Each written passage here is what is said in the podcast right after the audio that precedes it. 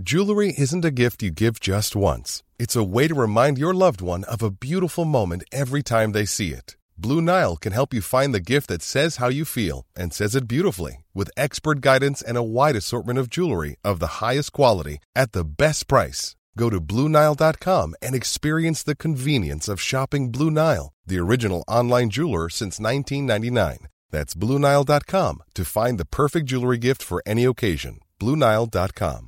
Hey, it's Danny Pellegrino from Everything Iconic. Ready to upgrade your style game without blowing your budget? Check out Quince. They've got all the good stuff shirts and polos, activewear, and fine leather goods, all at 50 to 80% less than other high end brands. And the best part? They're all about safe, ethical, and responsible manufacturing. Get that luxury vibe without the luxury price tag.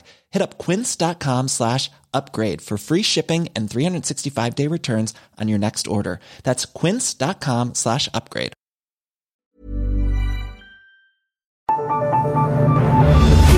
The Michael Reade Show podcast. Tune in weekdays from 9 on LMFM. To contact us, email now michael at lmfm.ie.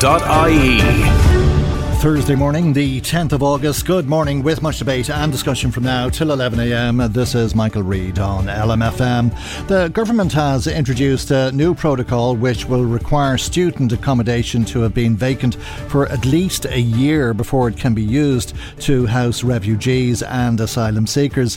The news follows an agreement uh, between Simon Harris, the Minister for Higher Education, and the Minister for Integration, Roderick O'Gorman. It's news that will come as as a significant relief to hundreds of students in Sligo who were told last month that two separate developments which were to be available to students were being repurposed and would be used to house refugees instead. Let's speak uh, to Martin Kenny, who's uh, Sinn Féin TD for Sligo Leitrim. A very good morning to you, Martin Kenny, uh, and thanks uh, for joining us on uh, the programme uh, this morning. Tell us what happened in Sligo because this was four to five hundred hundred students who were left out uh, uh, on a limb all of a sudden overnight out of the blue, as they put it. Uh, this is a, a, complex of student accommodation that was built a good few years ago, over 10 years ago, and um, some of it even longer. And it had been used for student accommodation all along. That's what it got planning permission for. However, the owners of it last year um, applied online to an online portal with a department uh, for integration, looking for to use it for accommodation for asylum seekers. And they were quite vague in the parts of it as to what it was used for before and they, they pulled it off and they got a contract. And clearly, the department didn't do due diligence and didn't check it out properly because, as you say, four to 500 students had been using this and it was full all the time because it's good accommodation, close to the colleges. And most of these students are not, as you say, from Sligo, they're actually from other places. Many of them, I'm sure, from your own area, uh, who would be going to college in Sligo and need accommodation there because students obviously that live in Sligo will be staying at home. But um, it meant that we were getting calls as public representatives from every part of the country our families had been, some of them had been in that accommodation the previous year, had booked and paid deposits, and all of a sudden the deposits came back to the post to them and they were told that they were not uh, going ahead, but they wouldn't tell them why. Right. Uh, and it became clear that what was happening was that this this particular uh, owner of this accommodation had had got this contract. Now, when we got on to Roderick O'Gorman, in fairness, he, he recognised it was mm. going to be a serious problem, and he said he'd do everything he could to back out of the contract and to try and put a protocol in place that it wouldn't happen again. So it's it's good news for everyone that that has happened. But I think it was uh, a huge drop of the ball by the department for to let this happen in the first place. Right, uh, and very bad publicity uh, because, I mean, this is the case that is being made so often that uh, there's homeless people in this country, there's students, there's an accommodation crisis. We can't uh, accommodate all of the people in uh, this country, let alone refugees or asylum seekers on top of that. You hear that all of the time, but we're told no, they're two different problems. Here, the government, the department, the minister, whoever is responsible, conflated the two, did they not? It did, and it's it's it's caused a lot of, of anger and, and, and difficulty for people, and of course said that you know uh, sometimes uh, you know racist and and difficult conversations that people can have. And at the same time, we understand it was very genuine. Students need accommodation. I have three go to college myself at the moment, so I know all about it.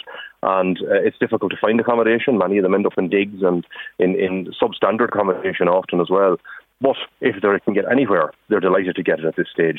And uh, for to take student accommodation, which was purpose built in that way, and use it in this manner, you know, was totally inappropriate. And the minister and the government recognised that when it was pointed out. Mm. They said they were going to have a difficulty to back out of the contract. We understand they've done that now. The difficulty is we still haven't heard from the owners of the, the, the accommodation that they are going to reuse it for students. That hasn't been made clear just yet, but we expect that it will be because there's there's no other use for it really when you uh, in the context of, of, where it is and its proximity to the college and all of that. Is that the case? So, I mean, as you say, it's uncertain. Can they argue that they have a, a contract with the department? This is a, a, new protocol, but can it be applied retrospectively? Well, I'm sure at this stage the the, the government is saying, and, and what, what we're hearing is that they have come to an arrangement that that contract will not go ahead. And if that contract isn't going to go ahead, I what else are they going to do with it? Because at the end of the day, what they're doing is looking for money, uh, as is their right, uh, and would be the case with any accommodation provider. I think probably part of the problem here is that housing international protection applicants, in particular, rather than refugees from Ukraine or anywhere else, uh, pays a, a lot more than it pays for housing refugees, let alone students. That's right, and, and it's all year round. It's it's 24 7, 365 days a year, whereas students, as we know, are only there during the college year. And that's that's the difficulty that, that of course, the owners of the accommodation are looking to make more money. Uh, but, you know, we have to have a context in all of this. It, it was built as student accommodation. That was the the project that was set out, if you like, the long the long term use of it, mm. and it needs to be held for that, as does all other student accommodation around the country. I think part of the arrangement that's also come to is that over the summer months, when these accommodations would often be empty or near enough, that they could be used to house uh, asylum seekers or, or refugees yeah. mm. temporarily over the yeah, summer. Many and places are, and that's a, a, sensible approach, really, isn't it? You know, it'll get you out of a, a short term fit. Hotels, hopefully, they wouldn't be, they wouldn't, they would need space and accommodation in the hotels for tourists.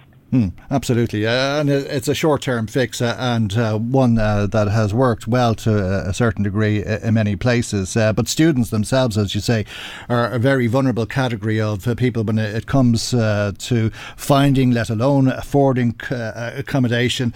and I see Gardaí are warning of a 65% rise in rental fraud for students because they're just so desperate that they'll pay people that they even haven't even met, let alone seeing uh, the, the, the place uh, that they're hoping to live in. Um, but why is it so profitable for um, uh, these accommodation providers, these companies, uh, to take in international protection applicants uh, rather than students?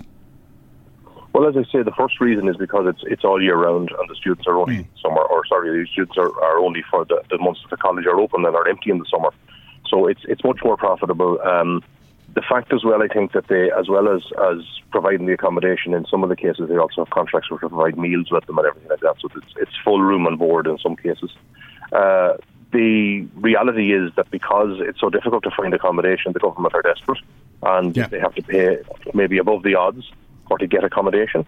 Uh, of course, there's a lot of people, you know, annoyed that some of these providers are coining it and making huge profits on the backs of, of vulnerable people that are coming to the country. Yeah. But the truth is that, you know, we could say the same of a lot of landlords around the country at the moment mm. that are making huge profits on the backs of the housing crisis. Uh, and many landlords are not. Many are, are, are, are, charging a fair rent to provide an excellent service. In fact, that's the vast majority of experience for most people.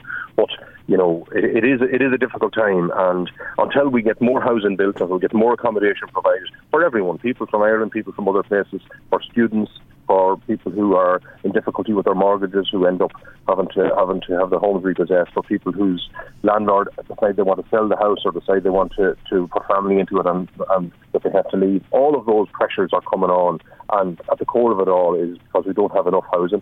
Particularly, we don't have enough affordable housing. I think, Michael, mm. is the big one.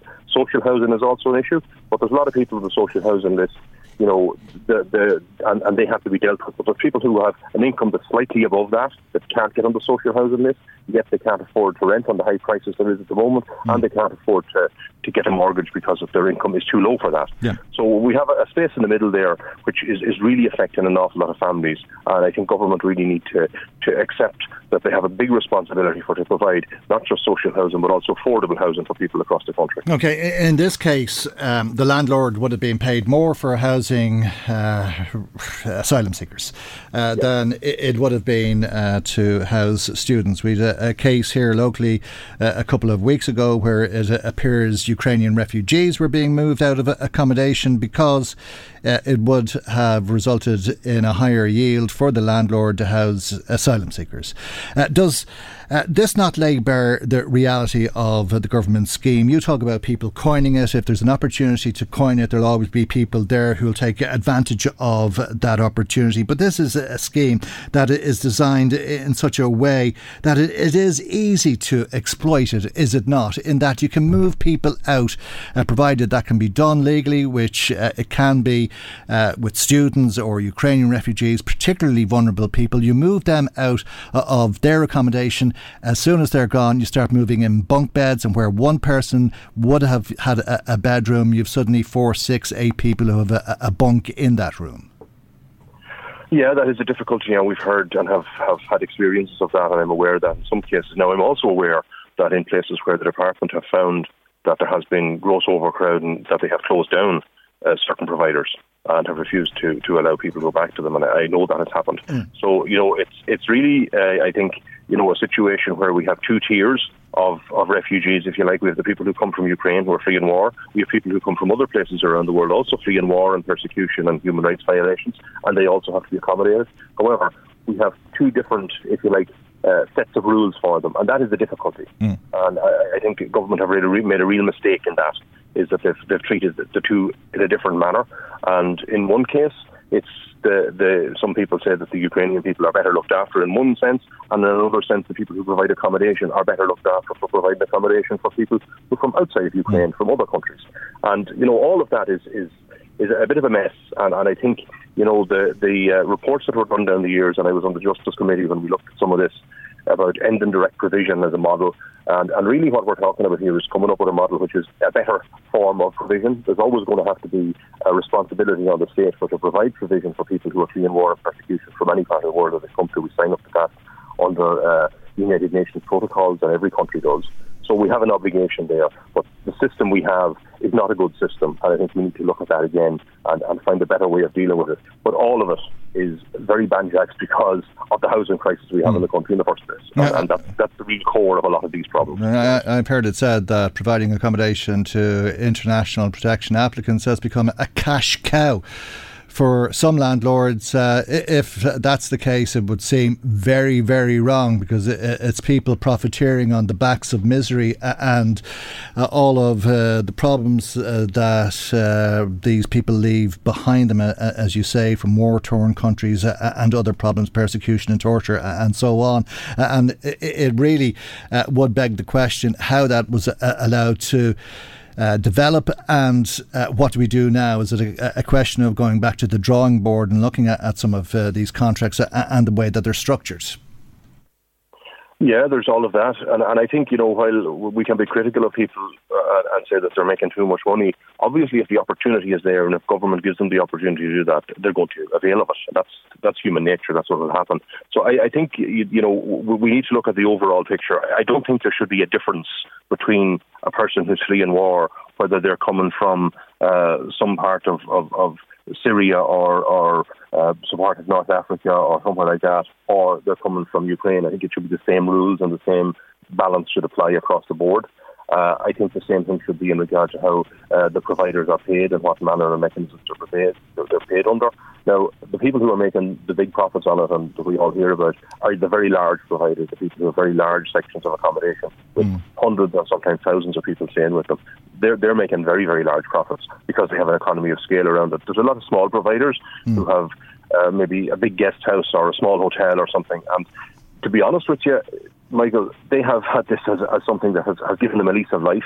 Because after COVID they were closed down for years. Had, Yeah. You know, were quite Mm. probably on the, on the red line as far as trying to be able to pay their bills was concerned. Oh, there's small, there, there's small villages who can keep the schools open because there's enough children now. Absolutely. yeah. Th- There's uh, absolutely, and there's the problems uh, that those people are, are leaving behind, and our responsibility as human beings uh, to respond to that, and how desperate uh, those people are. I think has been evidenced by the news this week of uh, the watery grave in the Mediterranean. Once uh, again, uh, that has another uh, group of uh, people buried there. Forty-one migrants uh, from a ship that had been carrying forty-five people.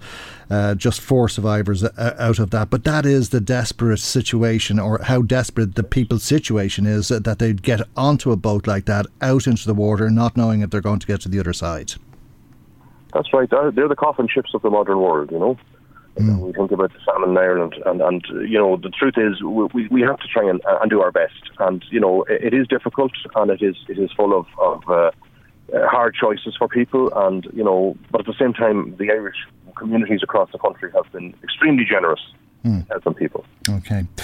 Indeed, uh, I'm sure uh, when the 45 people got on that boat, uh, whenever it was last week uh, from Tunisia, they'd have known that many people, uh, in fact, 22,000 people, are thought to have lost their lives in the Mediterranean under such circumstances. We'll leave it there for the moment, though, Martin, and thank you indeed for joining us on the programme today.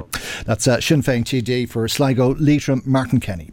Michael Reade on LMFM. Now, I want to read a letter published in the Irish Times uh, this morning for you. It reads Sir, over 70% of those who go to prison have an addiction. Many of the crimes uh, that brought them there were drug related. There are long waiting lists for those drug treatment centres that exist, and in many parts of the country, there are no treatment centres at all. If we want to reduce crime, would it not be more effective to invest in treatment options than in Garda overtime, yours, etc.? Father Peter McVerry SJ. As I say, that's uh, Father Peter McVerry's letter published in the Irish Times today. It echoes what the former Chief Superintendent for Louth, Christy Mangan, told us on this programme yesterday. And it's not just the addict, the person who's addicted to drugs. It's about the mum or dad. It's about the sister or brother who are living in this chaotic environment. The drug dealers coming screaming, you know, some guy six foot three, four, and he's there and he's gnarling at your door and he's wants uh, a thousand euros and he's coming back in, in a, a, a week's time and it's five thousand euros and then a petrol bomb goes in. And uh, people of, have Drogheda know this better than me. And then all of a sudden, then how did it come? How did how did it pay it? Some people then have to go into debt. So unless we get at the root cause of it, and one of the ways to deal with it is demand reduction, and that is putting the services in that when a, a young guy or whatever or lady on, on a Monday morning gets up and says, right, my life is going down down the tubes, I need to get help. So I will go to one of these agencies, uh, the Red Door, and say, right, I want to get off drugs. So can they get on a course immediately? No, they can't because there's a queuing system, and, and that's that's a fact of life. So if we don't invest in the demand reduction, it'll have a huge impact in less than a year, hmm. because those people then, if they're working, that's fine. They can they can they can finance their own habits, you know, and and that they will survive for a certain period of time until it impacts them maybe in their job, and then maybe they, they lose the job. But then there's other people who don't have the wherewithal maybe to have the, the high power job to pay for a thousand euros a week, maybe addiction problem. And then they start to get involved in criminality and then it drags down them and then it drags down the family unit. Hmm. And then it starts dragging down the housing estate that they're living in. And it, it's lit- literally like an infectious disease. It just takes over a town. And Drogheda is only what, over 41,000, a prosperous town in one way. But when you, you go in and look at it, you see then the- there's an underbelly there, hmm. An underbelly of criminality, and it's in every town. It's in, in a lot of villages, and unless we deal with the drug addiction, the crime, the guards, yeah, that's their job. Get on with it, deal, deal with it. That's former Chief Superintendent Christy Mangan speaking to me yesterday. Let's speak uh, to Father Peter McVerry, Jesuit priest now. A very good morning, Peter. Thanks for joining us on uh, the programme uh, this morning. You asked if it would be more effective to invest in treatment programmes uh, than on guard overtime. Uh, you heard uh, the former Chief Superintendent there talk about the Red Door project, which is based in Drogheda, and I'm sure you're aware of all of the problems in Drogheda, and that in the Red Door, if you want to get onto a treatment programme, there's a queuing system and you'll wait a year. It is peculiar, and there was a certain frustration expressed by the former chief superintendent yesterday uh, about that situation in Drogheda and a lot of other issues in Drogheda and the surrounding areas following on from the feud. Because Drogheda, we were promised, would be prioritised for investment. So if it's that bad that you can't get onto a programme in Drogheda for a year, uh, it must be pretty dreadful elsewhere it is. I can identify with everything that uh, former uh, Superintendent Christy said. Uh, it's just such so such common sense to invest in drug treatment. Uh, I mean, it's frustrating. I am I am very frustrated uh, working with drug users when they want to come off and they're they're really committed to coming off, and you put them on a waiting list and they become despondent and they get demoralized. Uh, they want to come off drugs, but you tell them, no, you have to continue using drugs for the next three months, and then we'll get you onto a program. It's very, very demoralizing. And the drugs is destroying this country. Not only is it, uh, it's in every single village in this country. You can get any drug of choice. I can make a phone call and I can get any drug of choice delivered to my door quicker than a pizza and that's and it'll be delivered by a 13 or 14 year old on a bicycle. Mm. Now that's just it's just generational. We are creating more and more drug dealers uh, and more and more drug users. Uh, uh, all, all, the time. Mm. So a Do- huge, a huge amount of monetary crime uh, is drug related, and a huge amount of other crime like assaults, intimidation, threats, uh, uh, is also drug related.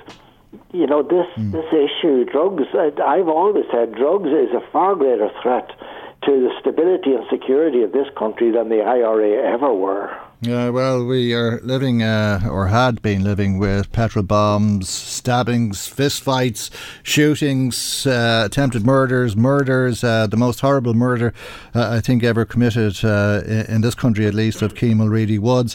Uh, and people said stop. There were five thousand people out demanding change change uh, was promised. The Taoiseach was here. Uh, every political party leader was here. Uh, the minister is relatively local, Helen McEntee. She promised there would be change, but uh, we're hearing there from the top cop, if you like, uh, the investment hasn't followed the talk. No, I think part of the problem is that most of the decision makers in our society live in nice areas where people do take drugs, but as the superintendent said, they can afford to pay for their drugs because they're in good paying jobs. So they don't see the effects of the uh, of the drug problem. They don't experience it. Uh, it's not in their community, and so it's out of sight and out of mind. It's also very expensive to invest in drug treatment, but it's far more expensive not to invest in drug treatment. As I say, the drug courts, the courts in our country are full of people uh, who appear before them because of an addiction. Our prisons are full of people with addictions. It's costing a huge amount uh, to individuals for, for burglaries, crime, theft, uh, and it's causing a huge amount of emotional uh, pain to people who have been robbed, who are being threatened, who are being intimidated. Mm. So I think it's it's to me it's it's one of the most urgent uh, things we should do in our society is to address this drug problem. Mm. And as the superintendent said, we can't control the supply of drugs. Ireland is an open country. Thousands of containers coming in every day, little ports all around the country uh, that are unmanned, large coves, hidden coves where boats can come in with drugs. International research suggests that 10% of drugs coming into a country are intercepted, but 90% get through. And we have to live with that. So we can't control very much the supply of drugs, but controlling the demand for drugs is within our ability. Uh, and that's what we're not doing at the moment adequately. Okay, well, if uh, somebody breaks into your house, you'll know the cost of it, uh, sometimes more than other times. Uh, but quite often, uh, the burglar is a drug addict. Then there's the cost of the court case uh, and the guard time if they're apprehended. Uh, and then there's uh, the cost of incarcerating people. It's not cheap to put people in prison, uh, I think, as everybody knows. And then there's the lost opportunities, the, the, the lost lives, uh, and people lost uh, to their families uh, and loved ones. they go down a road that there's no coming back from sometimes. Yeah, that's got huge knock on effects. Uh, you know, everybody's paying for it because your insurance premiums for your home insurance are going uh, go up because of, because of the, the burglaries that uh, occur in other people's homes. Uh, and the drugs that are prevalent today, the most prevalent drug in, in my area at the moment is crack cocaine. Okay. And crack cocaine makes people very aggressive and hmm. potentially mm. very violent. Okay, well, I and see uh, there's uh, posters around uh, certain parts of uh, Dublin now. Uh, that say you're in a designated crack and heroin zone, crack and heroin use permitted in this area. I'm sure you've seen these, uh, and they are, of course, false posters. But I think it probably speaks to the frustration that many people have watching their loved ones, their children, their neighbours, their neighbours' children, whoever it is, uh, get involved in drugs and how their lives are, are, are being ruined and seems to go uh, without the proper response or treatment services, uh, uh, as you say, as you said earlier on, you could uh, get a 13 year old to deliver whatever drug of your choice is to your house.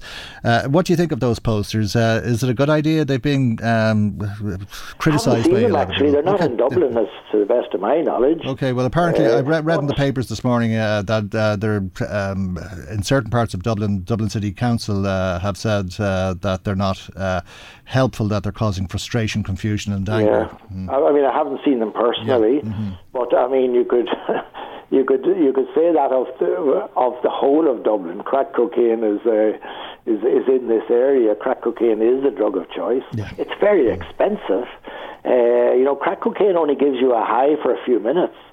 So if you're addicted to it, you need a lot of crack cocaine. We had one lad who got a claim of 100,000 euros from an accident. It was all gone in three months on crack cocaine. Oh so it's very expensive, and that means a lot of robbing. And if somebody tries to intercept you when you're robbing, robbing, it means uh, violence. Mm. So it's really it is a serious threat to the stability of communities. Communities are being pulled apart because you can't interfere in this out because you're going to be threatened. Uh, so you just allow it to happen. You don't uh, you don't interfere. You don't uh, you don't challenge people uh, who are on drugs. That's dangerous. And so communities, people in communities uh, where crack cocaine is uh, is is prevalent, tend to just keep to themselves. Mm. Community life disintegrates. Is it different elsewhere um, where drugs are legal, for example, or decriminalised, that people don't live a, a, life of crime or end up in prison? Uh, it helps, certainly. I'm all in favour of decriminalising uh, drugs. I think it's a huge waste of time. I spent five mornings in court uh, with a fellow who was charged with possession of cannabis to the value of two euros. Now, five mornings in court, the guard that had to spend five mornings in court, court time was used. Uh, guy was given a solicitor a free legal aid. Uh, the judge asked for a probation report at, at, at uh, state expense. Vast, vast waste of money. Mm. Uh, so I'm all in favour of decriminalising but where decriminalising has, what decriminalising means is the guard they catch somebody with drugs, they don't prosecute them, they refer them to a treatment centre. Mm. Now, the key to that is that there is a treatment centre you can refer them to. Uh, t- today so or to today or tomorrow, drugs, yeah. We need to expand the, uh, the the treatment options that are available and make them available pretty accessible, pretty quickly when somebody wants treatment. Today or tomorrow or in the next week or, or two, but not in a year's time, which is uh, the case in the town that has been prioritised by the government. No, it's somebody is willing to wait uh, and needs to wait a couple of weeks. You need to test their commitment. Uh, there needs to be an assessment as to uh, as to what their needs are. So a, a, wait of a couple of weeks is reasonable Mm. Yeah. uh, and indeed necessary. But if somebody, some and drug users are prepared to, to do that, but not to wait for three or four months or longer. Okay, Peter, we'll leave it there for the moment. Thank you very much indeed, as always, for joining us on the programme uh, this morning. Father Peter McVerry, Jesuit priest. Michael Reade on LMFM. A fire in uh, the basement of uh, the apartments on Academy Square in Navan has led to a real crisis situation for the residents. Emer Tobin is an Aontú councillor on Meath County Council and on the line. And a very good morning to you, Emer, and thank you indeed uh, for joining us on the programme today. People are, are being forced to move out. How many people are we talking about? Good morning, Michael, and good morning to your listeners. Um, it, it, it's around the, the 100 mark, the number of people who have been affected by this um, terrible situation. Um, I met with some of the families Tuesday morning and Tuesday afternoon. As you know, Meath County Council um, had a room in Newgrange Hotel where they were literally trying to take all the details of people who had nowhere to go, who had no um, you know, family or friends locally that they could turn to to you know to stay the night with. So it was good to see they were out of the traps very very quickly and providing some kind of lifeline for for the people who have been affected. So I've spoken with some of the families again yesterday just to see how they got on the first night and. Some of the affected tenants and residents managed to stay with friends. Some people had to travel as far as as Offaly and Westmeath to stay with people overnight, and then that causes the problem of trying to get to work on time. So, a lot of difficulties been be, being experienced by some. Um, a certain number of people then also um, availed of the accommodation provided by Meath County Council um, in a in a large uh, unit up in one of the industrial estates in Navan. Camp beds were provided and uh, I think about six, six different uh, families availed of that for the first night. So obviously, very very tough, very very stressful and anxious time for people. Um, very difficult for those families having to bring their children up to these communal spaces and not knowing how long they were going to have to um, live like this. And, and that's where you know I suppose a lot of the questions are turning: How long will this, you know, Sure. take before they can get back to their homes? Take us back to Monday evening, if you would, uh, and when this fire broke out. Uh, nobody was hurt, uh, I understand, uh, but was it on Monday evening that people had to move out of the building without having being able to return? As far as I know, um, yeah, really good to hear that uh, nobody was hurt and no major damage was was done to anybody's home uh, outside of smoke damage. Um, and people were able to go in and retrieve belongings and, and essentials that they need for, for, for that night. But no, um, with the risk of not knowing the scale of the damage, people were, were not allowed to, to stay. So they literally had to turn around and, and find options very, very quickly. Um, I take it that so- means that they were only able to get what they could carry. that that that is it. That is it. Because you know, until you have the the professionals going in and the fire officers assessing the damage, it's just impossible to know how you know precarious the situation is. What's the story with the whole electricity supply? Or and because there had been some flooding as well, you can't mix water with with electricity lines. So it was you know it was it was kind of um, unforeseen how dangerous the situation could become. Yeah. So for that reason, they just couldn't take any chances. So the building is closed. Uh, the doors are locked, I assume, until it's uh, deemed fit uh, for purpose or safe for people uh, to be in the building. And it will be some time before the repairs are, are done because undoubtedly there's a lot of work uh, as a result of the fire and the water damage from uh, the fire services. Yeah, that's correct, Michael. It, it, it appears the damage, um, the extent of damage is, is, is pretty huge in terms of, of piping for, for plumbing system, electricity wires, sewage lines, all of that. Um, it's it's still probably uh, they're at the at the at the um, situation where fire officers and all the different expertise are in assessing how you know um, serious you know the, the the problems are for the, the for the management company and what's going to happen in the next couple of weeks. So I suppose they're just kind of dealing with assessing the problems and then they'll have to put into plan how they're going to fix it. And obviously, there is serious pressure to do this in as timely a manner as possible because we're talking 33 apartments here. That's that's the homes for an awful lot of people. As I say, about 100 mm. people, a lot of children, parents, um, and and people trying to go to work. So like it, it's really it is disastrous for them. It really is disastrous for them. And many of the people, you know, um, I, I spoke to one couple that literally just moved into the apartment last week, and they were obviously over the moon to be able to secure the um, apartment for the, for their family, and then just have to face the whole ordeal now of trying to um, get accommodation elsewhere. So you know, I suppose you know, you're so relieved initially just thinking about it. thankfully nobody got hurt, mm. but then you have to deal with the, the with the, the bleak situation that where are, are people going to go? Mm. Uh, you mentioned uh, that unit that the council is providing uh, accommodation in. Uh, have you any idea of how long that will be available to the six families? I think you mentioned who uh, took up on the offer.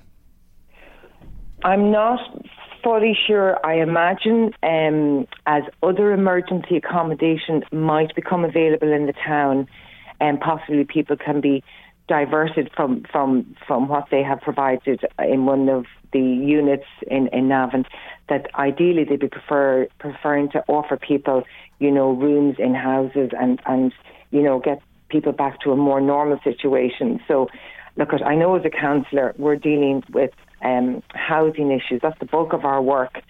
And there's just such pressure on the system. I mean, you know, anybody who presents as homeless has to wait a certain amount of time before they can even secure a mm. room in homeless accommodation. So, you know, this situation just really highlights that there is literally no capacity in the system.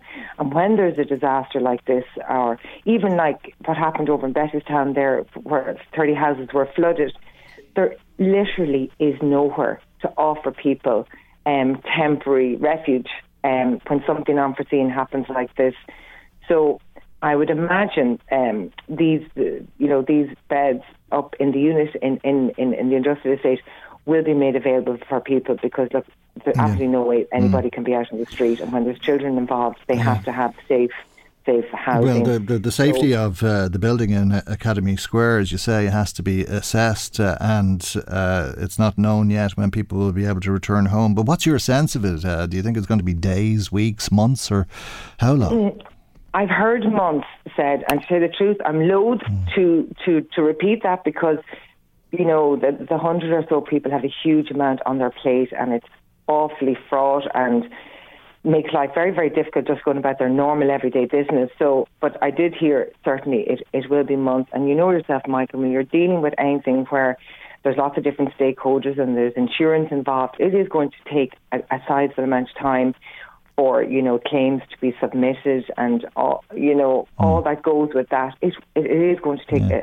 a, a, an awful long uh, period of time. Disastrous. Some people are lucky; mm. they mm. have their family and friends to lean on but there are other families that literally, um, I know one family um, wouldn't have um, the the ability to speak English very well, and I've given them my number to kind of act as a go between because you know they just don't know where to go or what to do. Now, don't get me wrong, they mm. are getting help in terms of uh, um, emergency uh, accommodation, but just even to navigate all the other things and find out information as yeah. to what's happening, mm. It is incredibly difficult for, for the likes of, of, of, families like that who just, you know, who don't Dreadful. have enough English. Mm. Yeah. So it's it's just some people dreadful for, for everybody. Absolutely. Yeah. yeah. Okay, yeah. Emer, I have to leave it there. Thank you though for joining us uh, this morning. That's Aontú Councillor on Meath County Council, Emer Tobin. Michael, Reade on LMFM. Now, the National Advocacy Service for People with Disability says uh, that uh, the three issues uh, that people came to them looking for help with, in particular last year, had to do with housing. Uh, issues uh, that they faced in residential or healthcare settings, uh, and problems associated with their ability to make decisions for themselves. This is according to the annual report for 2022 from NAS, which says its waiting list has grown by 55%. Percent. Let's uh, speak now to Joanne Condon, who's uh, the national manager with uh, the National Advocacy Service. And a very good morning to Joanne, and thank you indeed uh, for joining us on uh, the programme this morning. Uh, I suppose if you talk to us about that top issue of housing, it's probably little surprise that anybody who's advocating for people in this country is dealing with complaints about housing or problems or concerns to do with housing, but probably all the more difficult for the people you're working with. Would that be true to say? Good morning, Michael. It would indeed. Um, for those that we support in the National Advocacy Service, navigating systems like the housing system can be incredibly challenging and it's really vital that people have access to independent advocacy so that they can navigate that you know system with support, uh, understand how it works, and there's great challenges that people are facing in terms of the lack of accessible housing, um, just the additional needs very often that people have in terms of the additional support they require, and trying to join the different services together um, to make you know it come together for the person in the way that works for them to support them in their tenancy. Um, and obviously, with the wider housing crisis, uh, the the challenges people are facing have grown considerably mm. over the last year. I, am sure that's uh, the case. Having said that, I, I, would have assumed that the people that you represent uh, would be prioritised in terms of providing accommodation. Is it a case that it's difficult to find appropriate accommodation? Absolutely. Uh, th- there is an, a lack of appropriate housing in all parts of the country, more parts more particularly than others. And, you know, the challenges that people face, as I said, in terms of trying to match the support that they sometimes require within the housing, joining those two together can be an incredible challenge. And whilst there are particular housing um, supports available for people with disabilities, there just simply isn't enough. So supply is is simply not not strong enough to meet the demand that's there. And as a result, we are supporting many people with disabilities facing homelessness living in emergency accommodation. And for many people that we support, um, due to the nature of their disability, that's incredibly challenging. That's shocking, actually. I am very surprised um, that there's. Uh, people who are homeless uh, living with uh, disabilities. As I said a moment ago, I'd have thought that those people would have been prioritised because of their disability. Again, there just simply isn't enough housing supply there to meet the demand, and that is not our experience. We're supporting many, many people who simply cannot access housing. They're on, you know, housing lists for many, many years. Um, obviously, you know, there there is progress in the area of policy in relation to this. Um, most recently, there has been um, a new strategy um, that has that has emerged, but there just simply isn't enough isn't enough houses there. So the need for advocacy for people is clearly growing as a mm. result of that. As I said, it's a very complex process to navigate. Um, and for many of the people we support, they simply would not be able to do that without adequate support. So our concern in relation to those that are sitting on our waiting list at present is, you know, very often their situations may worsen when they can't access an advocate to support them to even understand how the process works or, or simply be able to gather the type of information they need to be able to progress their applications and so on. Okay. Um, uh, you've dealt with a, an awful lot of issues over the course of uh, the last year, despite those uh, waiting lists, over three and a half thousand issues. How, how, how, long does it take to come off the waiting list? It varies, uh, Michael, depending on what. If you're looking for plump lips that last, you need to know about Juvederm lip fillers. With Juvederm Volbella XC and Juvederm Ultra XC, your lip look, whether it's subtle or bold, can last up to one full year with optimal treatment and no additional maintenance. Find a licensed specialist and see if it's right for you at Juvederm.com today. That's J U V E D E R M.com. Add fullness to lips in adults over 21 with Juvederm Volbella XC or Juvederm Ultra XC. Do not use if you have severe allergies or a history of severe allergic reactions, or if you're you're allergic to lidocaine or the proteins used in Juvederm. Tell your doctor if you have a history of scarring or taking medicines that decrease the body's immune response or that can prolong bleeding. Common side effects include injection site redness, swelling, pain, tenderness, firmness, lumps, bumps, bruising, discoloration, or itching. As with all fillers, there's a rare risk of unintentional injection into a blood vessel, which can cause vision abnormalities, blindness, stroke, temporary scabs, or scarring. For full important safety information, visit juvederm.com. You should celebrate yourself every day, but some days you should celebrate with jewelry. Whether you want to commemorate an unforgettable moment or just bring some added sparkle to your collection, Blue Nile can offer you expert guidance and a wide assortment of jewelry of the highest quality at the best price. Go to BlueNile.com today and experience the ease and convenience of shopping Blue Nile, the original online jeweler since 1999. That's BlueNile.com. BlueNile.com. Hey, it's Ryan Reynolds, and I'm here with Keith, co star of my upcoming film, If, only in theaters, May 17th. Do you want to tell people the big news? All right, I'll do it. Sign up now and you'll get unlimited for $15 a month in six months of Paramount Plus Essential Plan on us. Mintmobile.com slash switch. Upfront payment of $45 equivalent to $15 per month. Unlimited over 40 gigabytes per month. Face lower speeds. Videos at 480p. Active Mint customers by 531.24 get six months of Paramount Plus Essential Plan. Auto renews after six months. Offer ends May 31st, 2024. Separate Paramount Plus registration required. Terms and conditions apply if rated PG. Part of the country you're in, some of our waiting lists are more pronounced in some of the larger areas like Cork, Dublin, Limerick, generally in the cities.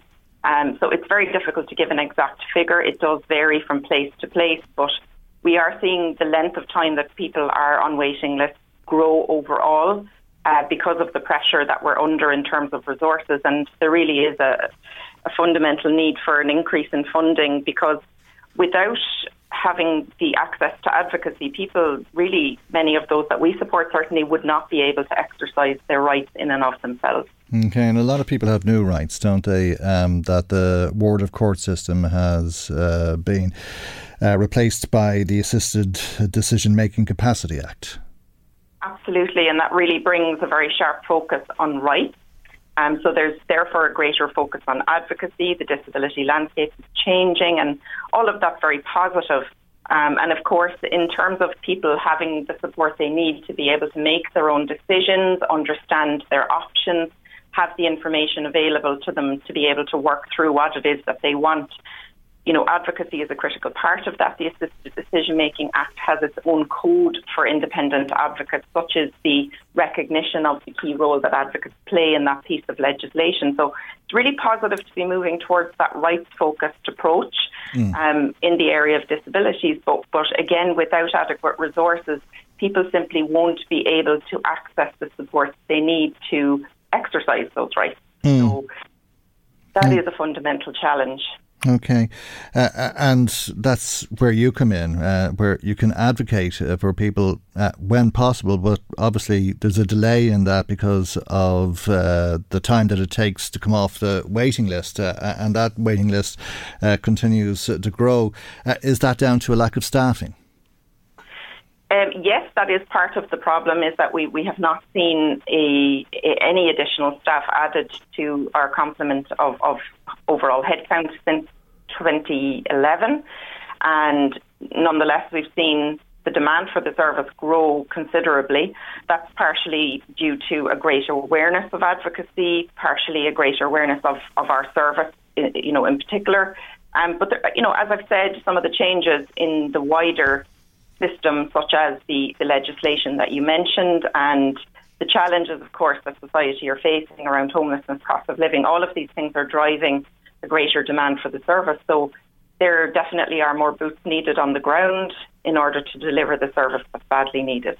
Okay, uh, uh I take it that uh, with some of uh, the people that uh, you're advocating for, uh, that you're contacted by other people, by family members, friends, relations we are. Um, we can receive inquiries from anybody, uh, including family members, neighbours, staff, GPs, nurses, really from anybody at all that recognises that somebody may may wish to engage with an advocate, and we can be contacted through our national phone line Monday to Friday from 10 to 4 through our website advocacy.ie and by email to info at advocacy.ie by anybody at all. Okay, and we'll give out that phone number in a moment. Uh, is this for people with what would be called a, a recognised disability?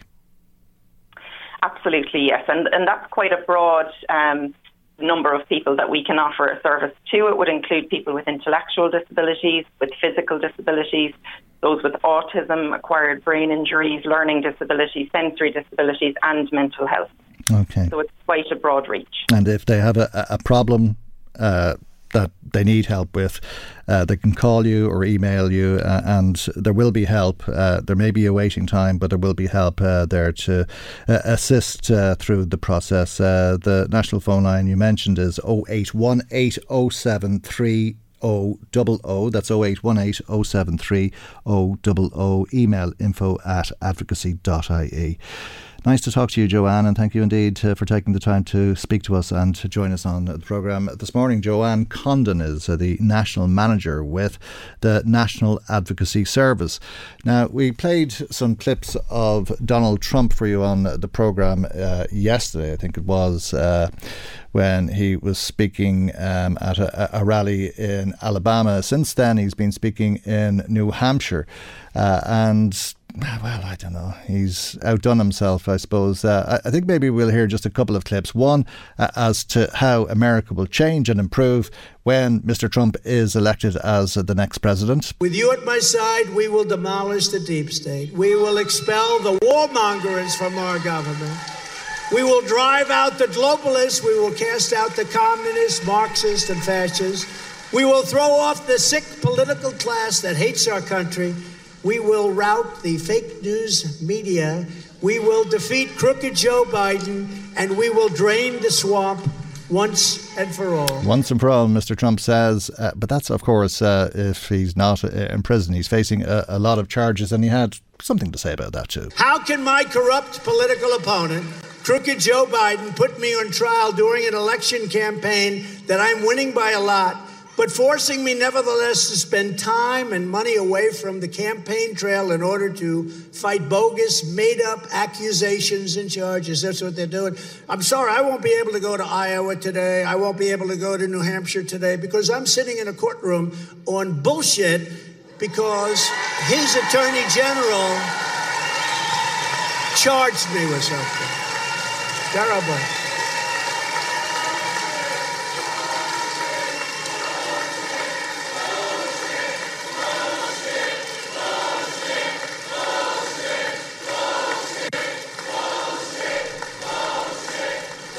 American democracy. Thank you very much. No, it is. It's a, think of it. They say charge him. Now, you know, they, they miscalculated a little bit. Yeah, they seem to have miscalculated all right, given the support that there is uh, for Donald Trump and the prospect that he might actually become the next president of the United States.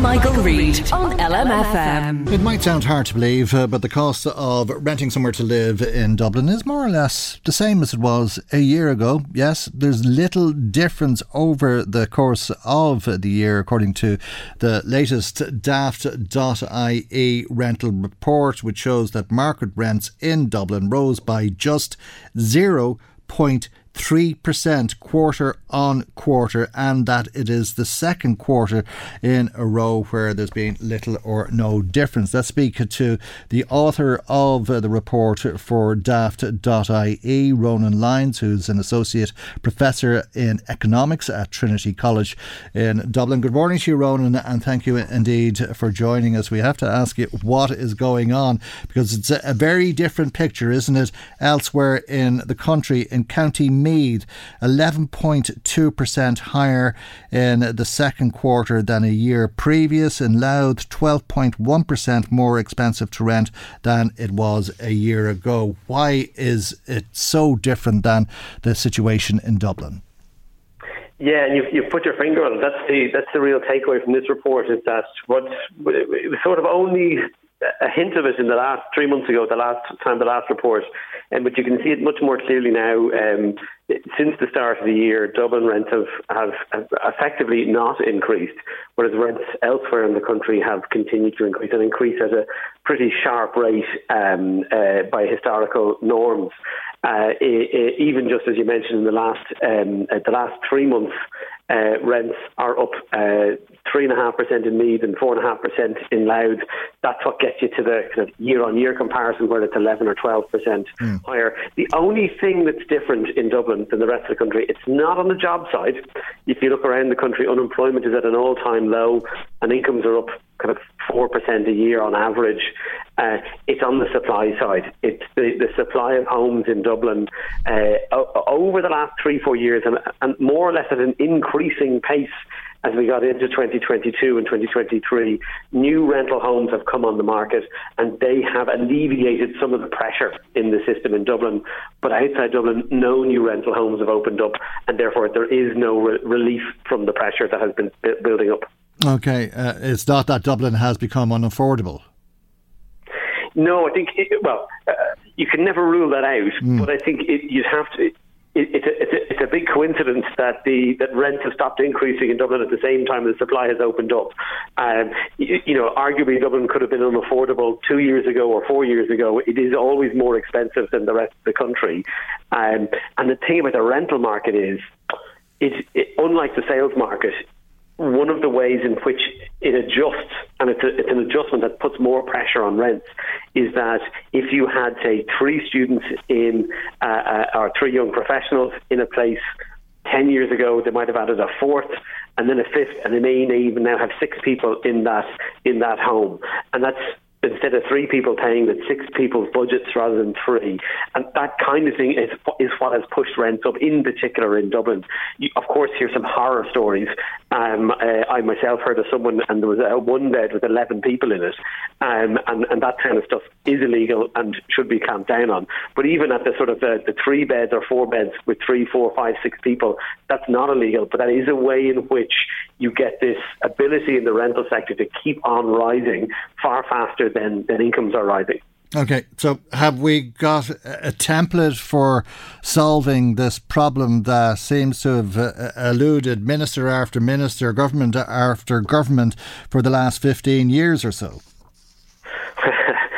I, am going to be the typical economist here and give you the two-handed answer. Okay. So on the one hand, absolutely, and it's not complicated. Supply is the solution. If you're short on homes, build more homes, and build more homes for owner-occupiers. Build more social housing, absolutely, but also make sure you, are building more uh, homes for renters too.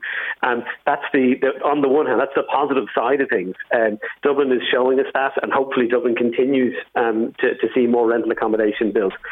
But, and there is a but, the reason that we're only seeing rental homes, new rental homes opening in Dublin and not elsewhere is because construction costs are so high and therefore it's only viable. In terms of if you think of the market rent um, uh, uh, and the construction costs and compare them side by side, the only place those maths work is in Dublin.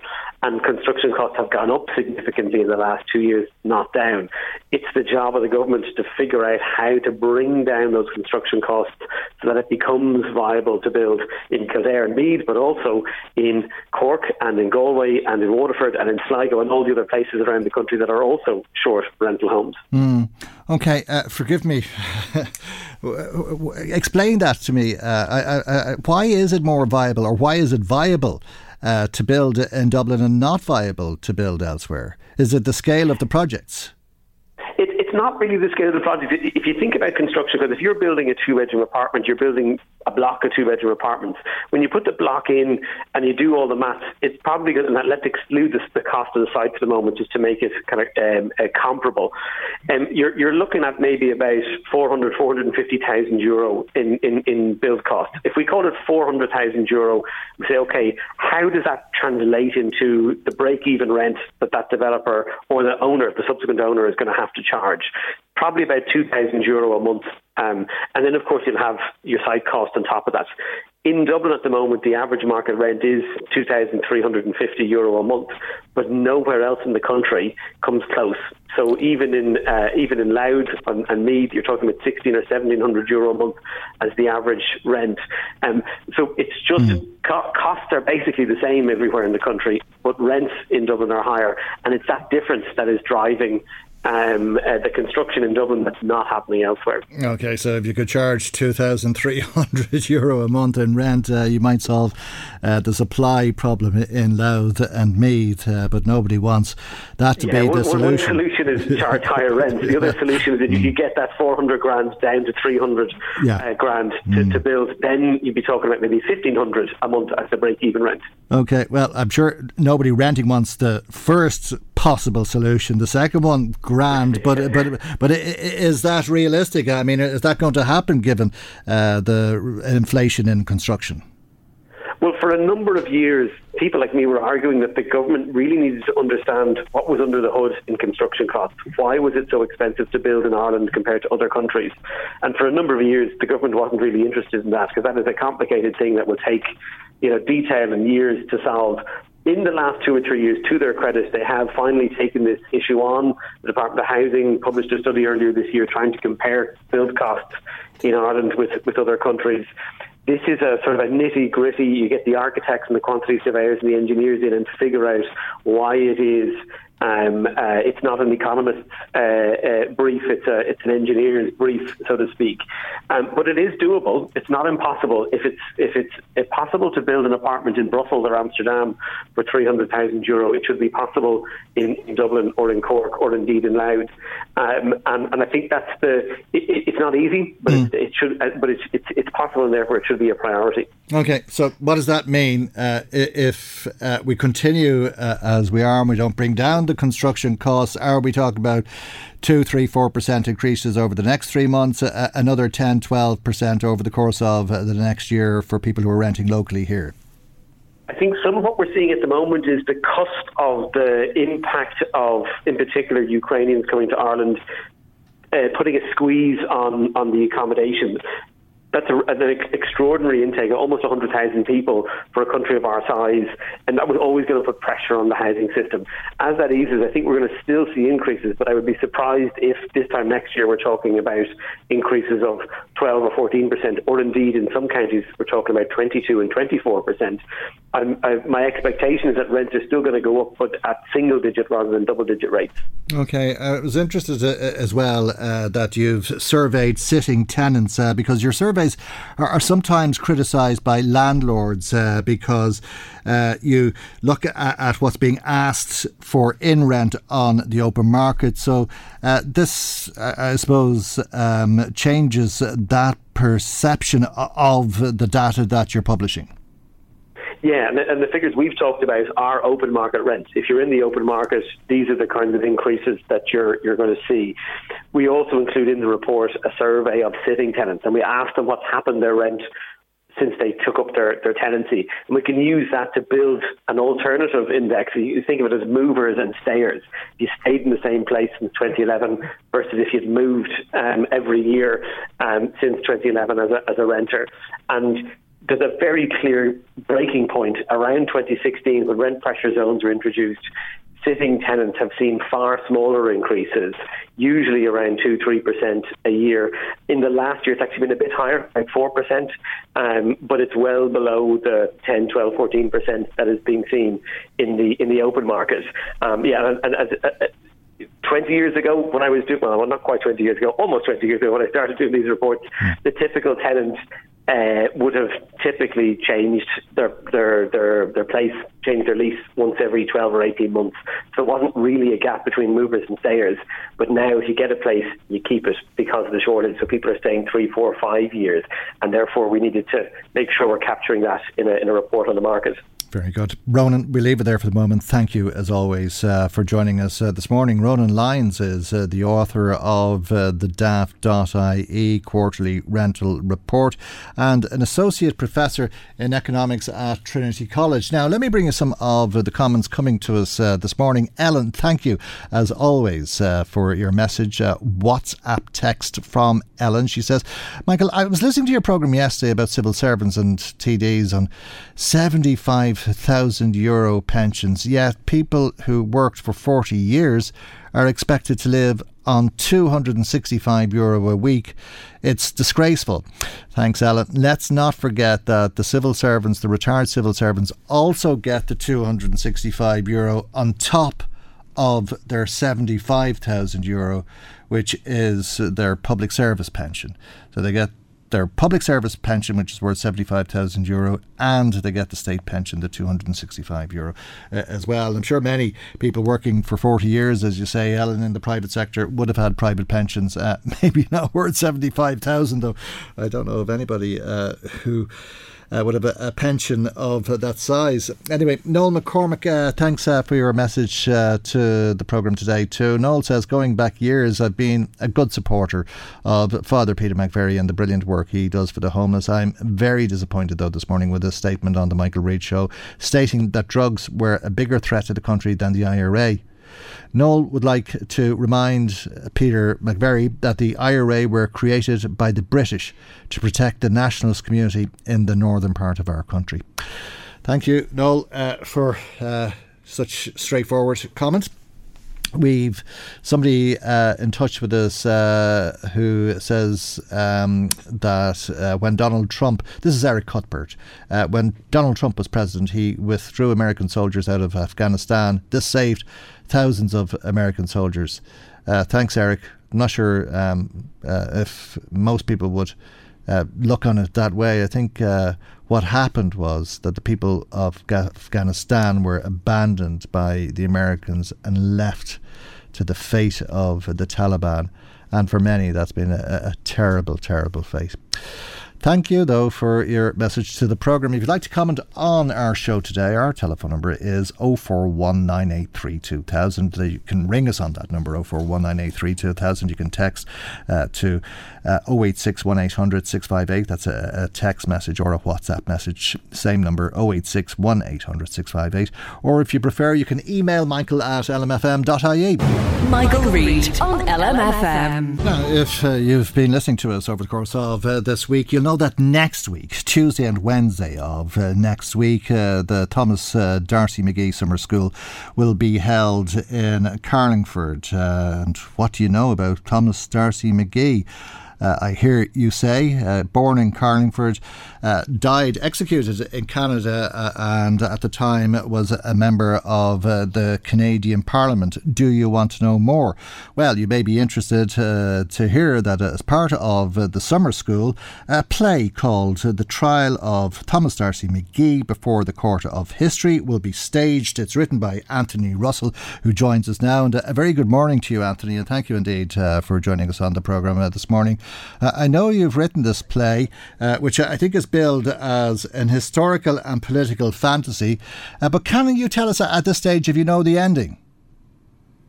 Uh, we do not know the ending because the ending is decided by the audience, uh, which is the jury. Ah, right. Uh, the play is really a court drama. As soon as you come into the courtroom, you are greeted by the clerk of the court and you are reminded that you are a uh, juror and that you will make your decision only on the evidence that you hear. Okay, well, tell us the about the evidence. What is the what is the case against Thomas D'Arcy McGee then for people who are attending the play and find themselves as members of the jury? Well, uh, Thomas D'Arcy McGee was an Irish Republican with John Mitchel when the Young Ireland Rebellion at the time of the famine in 1848. He went to America, uh, escaped to America, and absolutely hated America. He thought that the Irish got a very bad deal in the ghettos. He then moved to Canada, particularly to Griffintown uh, Montreal. He thought that the Irish got a much better deal in Canada, and he declared that the Union Jack flew there but cast no shadow. He became a Canadian MP and was a founding member of the uh, Canadian Confederation. In fact, he was the lead spokesman for the Canadian uh, Confederation. When the Fenians invaded Canada in 1866, McGee bitterly opposed them uh, and uh, they took their revenge in 1868 when they assassinated him on Sparks Street in Ottawa. They shot him through the back of the head. Uh, therefore, the question is was McGee a traitor to Ireland? And that is the question to be answered by the jury. Okay. Who will be giving evidence in this trial?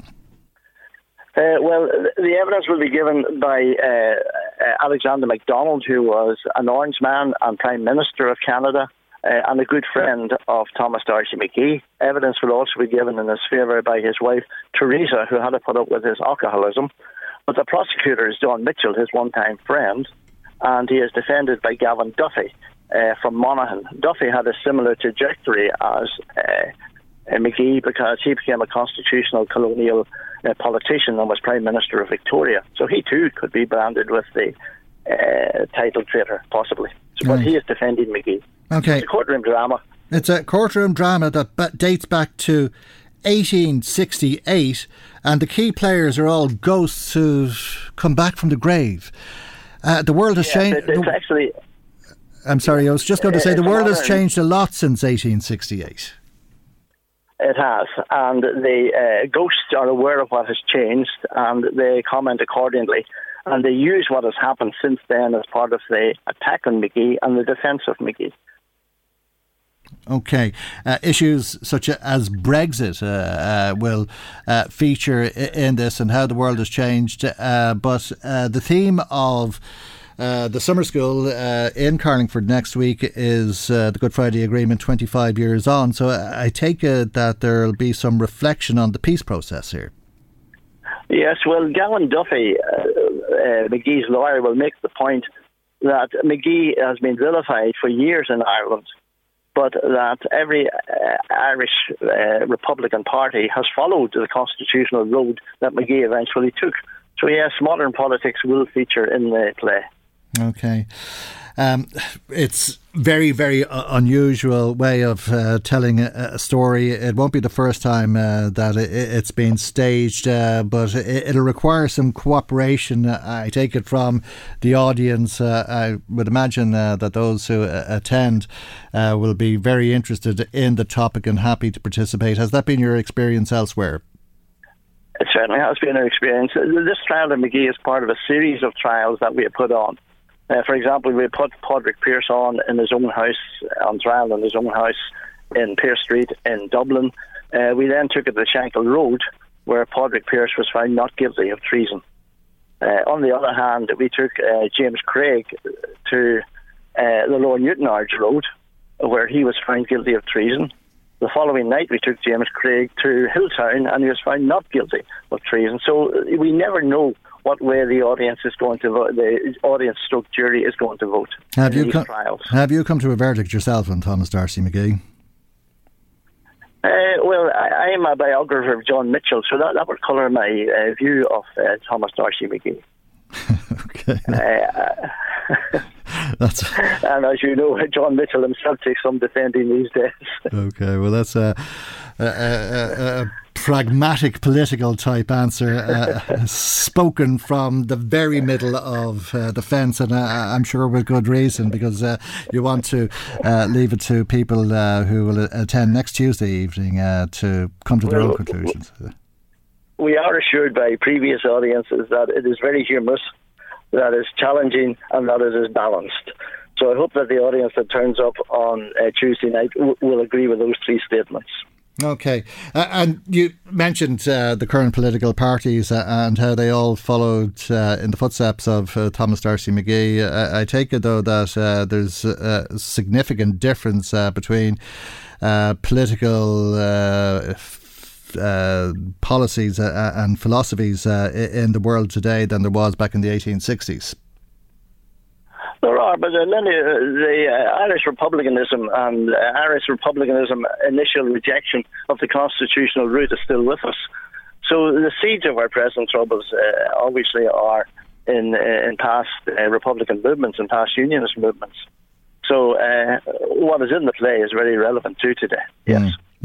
Uh, 25 years on from the Good Friday uh, Agreement, um, what are your thoughts uh, on uh, the current situation politically in, the North today, Anthony? I mean, we, the Taoiseach up there yesterday talking about this political vacuum and time for people uh, to come together and uh, provide uh, the people of Northern Ireland with a, a government uh, in a time of crisis, uh, in a, a, time of cost of living crisis, and people pinned to their collar, and, and indeed so many I- issues that are being neglected as a, result of the vacuum. Well, it's not it's not the first time that the uh, the national question, uh, unionism's questions have uh, been uh, treated uh, more importantly than economic issues. But I think overall, the Ireland that we live in today is a much better Ireland. Uh, and the indications are that the Ireland of the future will be a very different Ireland, but hopefully also a better Ireland. none of us can ignore the demographic trends.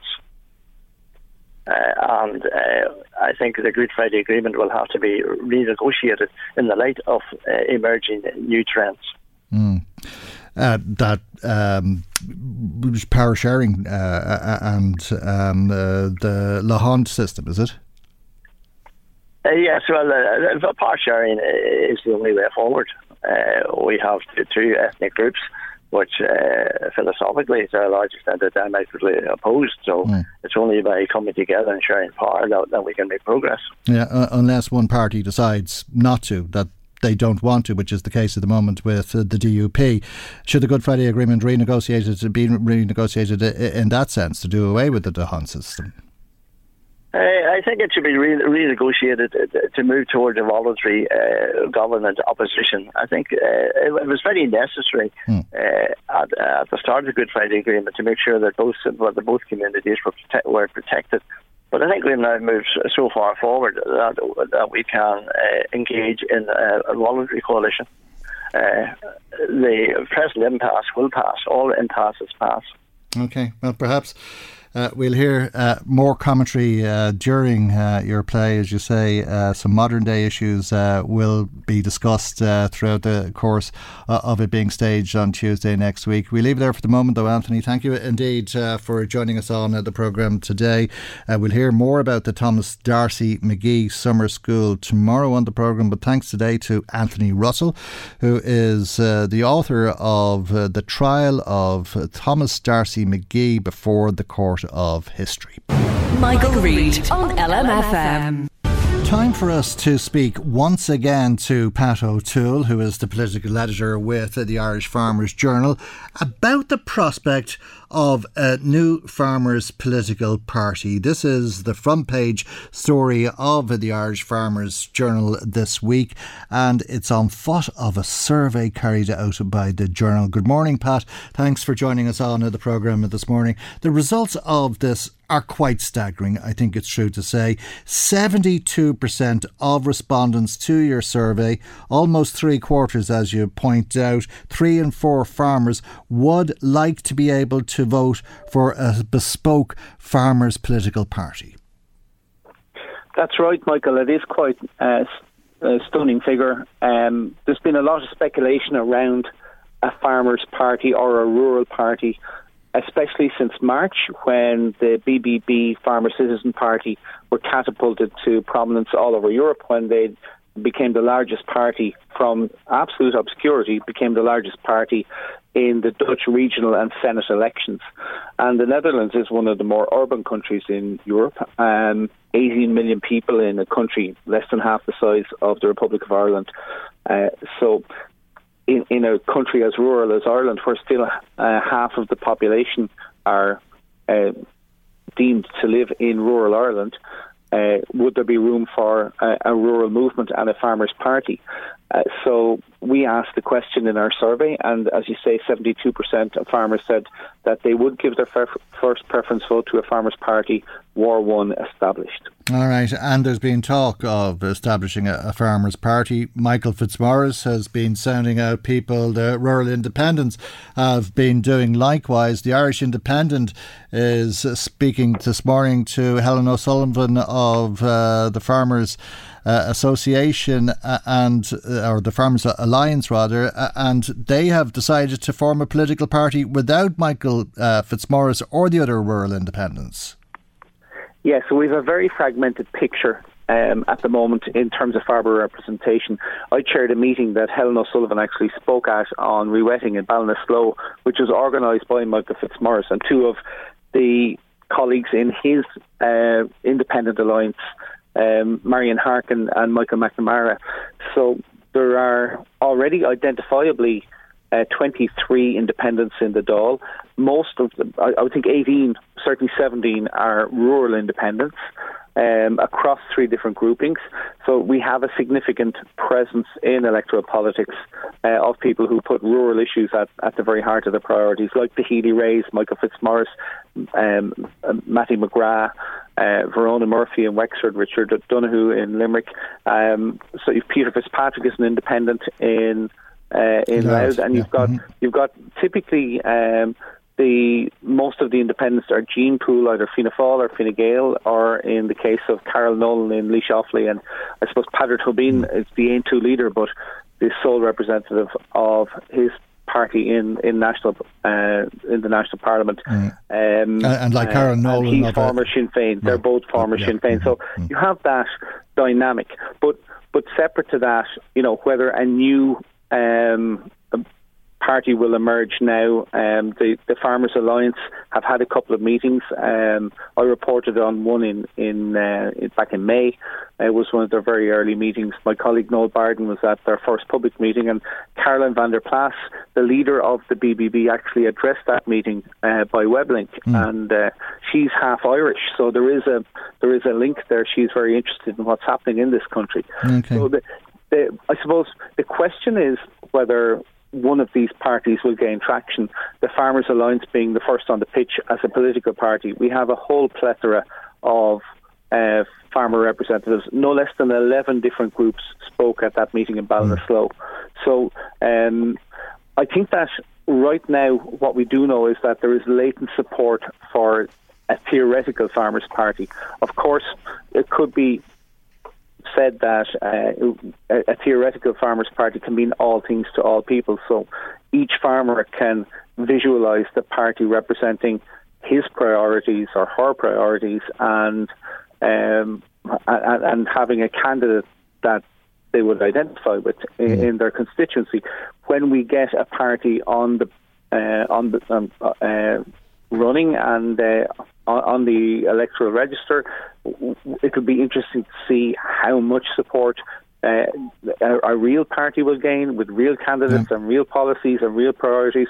Because at that point, obviously, you you have to choose between different priorities. You can't have everything else a priority.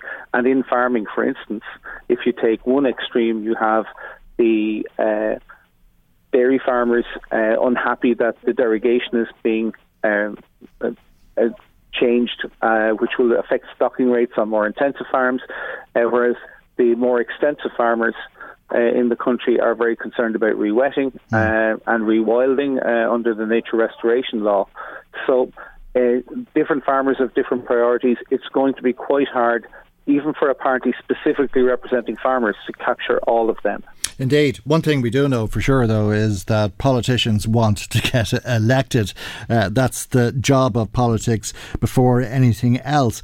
And undoubtedly, uh, this survey that you're publishing today in the Farmers Journal uh, will make people think if 72% of farmers want a bespoke party to represent them, uh, there must be something in it, and that could uh, sway people's thinking to some degree. Uh, but it also says a lot, does it? It not, about how people in rural Ireland are, are, feeling and the pressure that they're coming under. You mentioned some issues there, but on top of that, uh, because there's much more to your poll uh, than just uh, the political party end of it, farmers are under pressure, as we know, but 80% of them are worried about the. Uh, income over the course of this year. 80% feel that they're going to see their income drop. That's right. Um, it's pretty inevitable incomes are going to drop across the board this year. We had an exceptional year last year in terms of prices, but also in terms of uh, the ease of farming. Uh, grass grew well, crops grew well, we had great weather, um, an easy harvest. um, silage was caught at at the right time, huge weather windows to do all the things farmers need to do. Um, this year is the opposite. We've had very narrow weather windows. We're way behind on silage, even though it's only early August. Uh, it's a very difficult harvest. Uh, winter wheat should be mopped up by now. Um, an awful lot of it is still to be cut, and it's down. Um, spring barley uh, is, is poor quality. um, moderate yields and it's breaking down and it's going to fail to to get the premium prices. Prices are back, so you know we have those pressures on farming, and while um, input prices have come back very significantly over the last four months. An awful lot of farmers have to buy their inputs at the start of the year, um, especially the tillage farmers in, in Meath and Louth. They, you, you have to get your fertiliser out under the crops early in the year, and they bought the inputs at kind of, if you want to say, 2022 prices, uh, those huge spikes that came with mm. uh, the invasion of Ukraine by Russia. So they've paid high prices for their inputs and they're going to get a, a 2023 price for their product.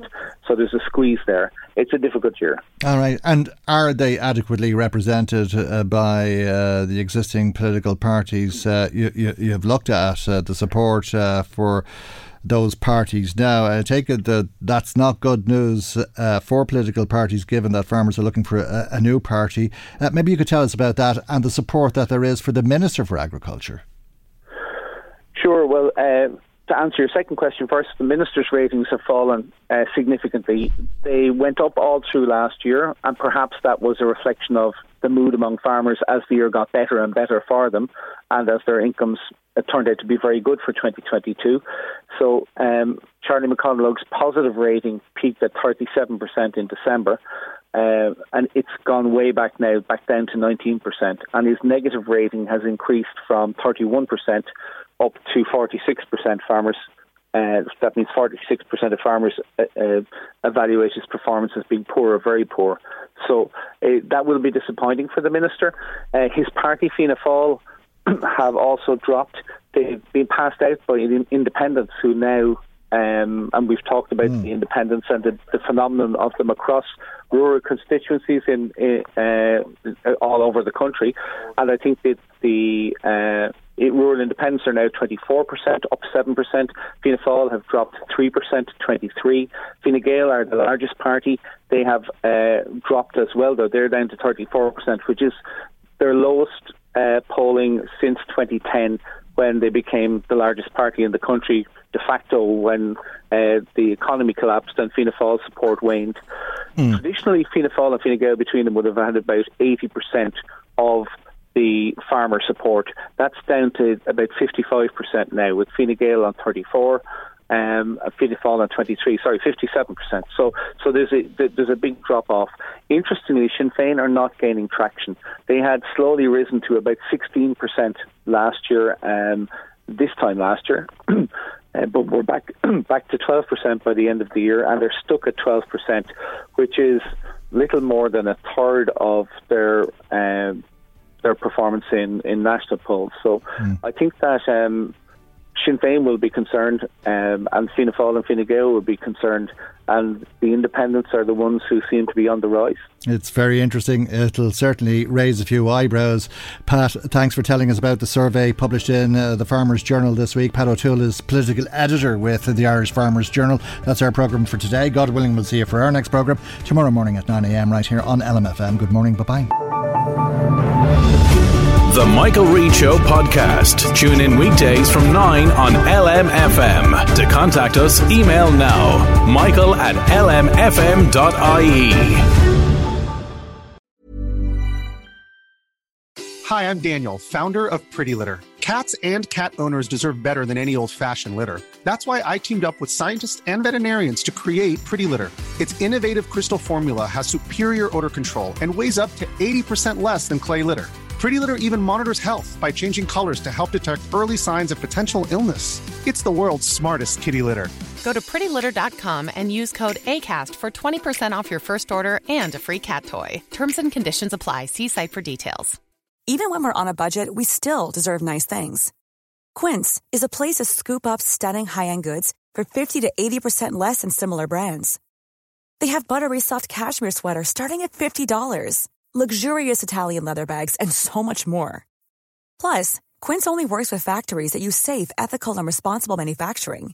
Get the high-end goods you'll love without the high price tag with Quince. Go to quince.com/style for free shipping and 365-day returns.